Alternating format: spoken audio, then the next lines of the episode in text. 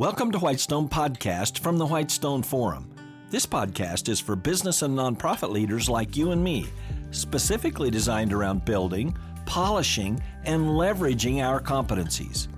Each episode will provide a lens through which ever growing citizens of God's kingdom can think about very effectively impacting every one of their organizations. For Whitestone Podcast, I'm Kevin Miller. Have you heard the story titled I Pencil? It's a remarkable narrative originally authored in the 1950s by a really sharp economist by the name of Leonard Read, the founder of the Foundation for Economic Education, or FEE, F-E-E, a nonprofit with significant positive impact to this very day. Read's story of the pencil is simple, and the power of the story is surprisingly stunning. So much so that Milton Friedman, a Nobel laureate in economics and probably the most famous economist of the 20th century, later condensed and recorded a version of that very same story. I am now going to quote Friedman's shortened version. Quote, Look at this lead pencil. There's not a single person in the world who could make this pencil. Remarkable statement? Not at all. The wood from which it is made, for all I know, comes from a tree that was cut down in the state of Washington. To cut down that tree, it took a saw. To make the saw, it took steel. To make steel, it took iron ore. This black center, we call it lead, but it's really graphite, compressed graphite, not sure where it comes from, but I think it comes from some mines in South America.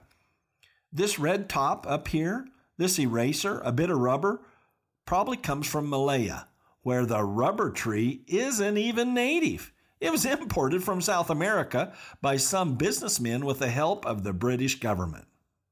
This brass ferrule, I haven't the slightest idea where it came from. Or the yellow paint or the paint that made the black lines, or the glue that holds it together. Literally thousands of people cooperated to make this pencil. People who don't speak the same language, who practice different religions, who might hate one another if they ever met. When you go down to the store and buy this pencil, you are in effect trading a few minutes of your time for a few seconds of the time of all those thousands of people. What brought them together and induced them to cooperate to make this pencil? There was no commissar sending out orders from some central office. No, it was the magic of the price system, the impersonal operation of prices that brought them together and got them to cooperate to make this pencil so you could have it for a trifling sum. That is why the operation of the free market is so essential not only to promote productive efficiency, but even more to foster harmony and peace among the peoples of the world. You know that Friedman is right. Left solely to our own devices, neither you nor I could make even one standard number two yellow pencil from scratch. Yet we're quickly offended when that pencil costs more than, say, just a few cents at the office supply store. How crazy is that? And that observation, that thinking, can be expanded to virtually everything we can so easily obtain in a free market, from a can of vegetables to a cell phone to a car.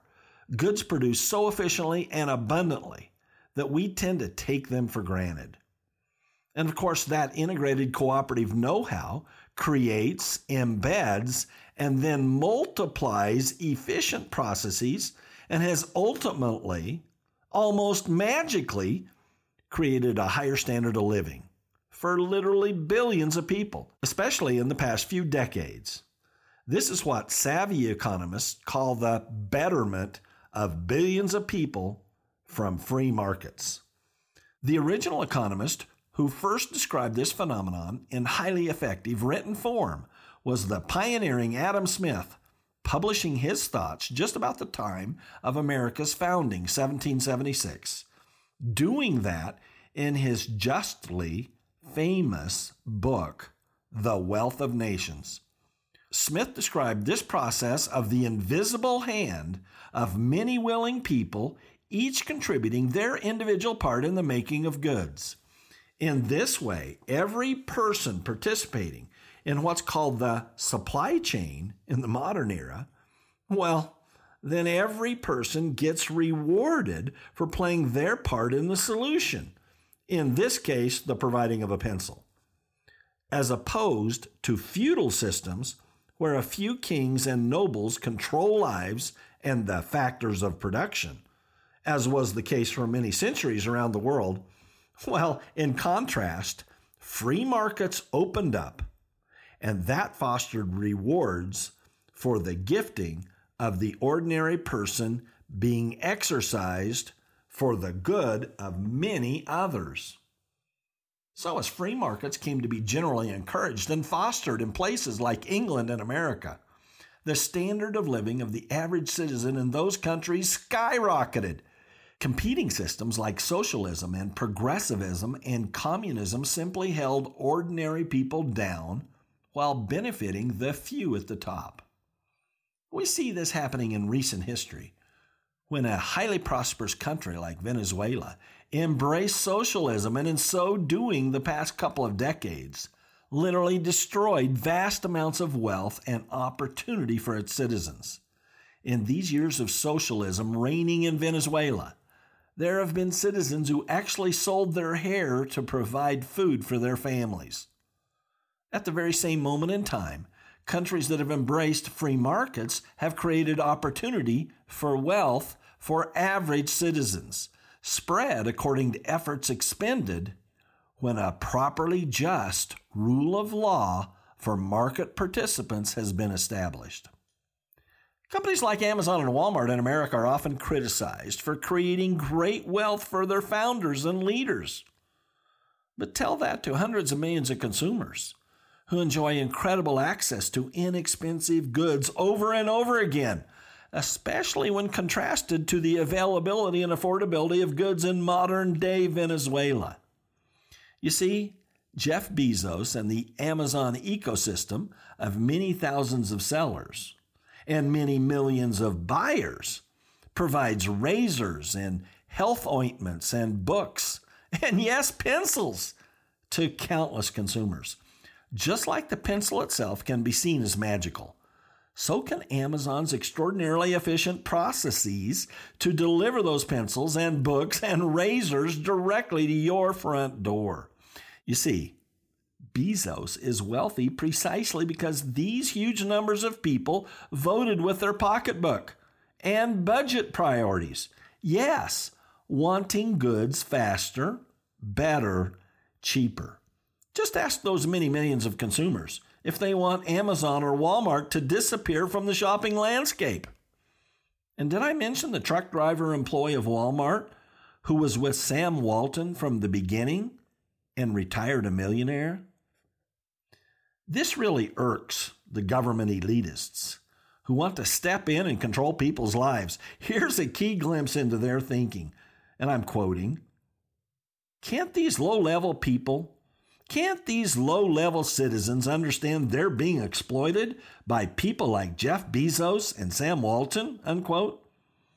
You see, the government focused elitists all too conveniently presume pencils and cars and cell phones just magically show up because doing that kind of activity is and always has been easy, and that business activity is inherently just a little bit seamy and unethical. Instead, government is seen as the supposedly more noble enabler who values the little man more than the host of people playing their part in providing inexpensive pencils and efficient cell phones. But look at Venezuela's political leaders with their privileges. Just who's really set up to do the exploiting? A business person competing against many others, or a monopolistic government leader. But do unethical people participate in free markets? Well, of course, that's the sin problem. But the free in free markets that promotes competition means that the consumer can avoid the unethical participants and simply choose to do business elsewhere. In fact, that's a very efficient way to solve the problem of crooked sellers in the marketplace. Honest and ethical sellers simply step in as a preferable alternative. In contrast, in places like Cuba and North Korea and yes, Venezuela, where citizens are controlled by largely unchecked power to government officials who've supposedly fixed the free choice embedded in free markets. Well, then, sadly, citizens have to resort to selling their hair to provide a family meal. A straightforward look at real economic history reveals that free markets have lifted many hundreds of millions out of deep poverty around the world in recent years. But history can be a funny thing. People craving power craft their own version of history. Sadly, this crafting can ultimately become lethal when they do gain power and force others to live under their selected solutions is where freedom fails and prosperity evaporates. Maybe not overnight, but soon enough. So, as leaders rise and fall, take note the freedom and prosperity of free markets can be illustrated by the story of a low cost, humble pencil.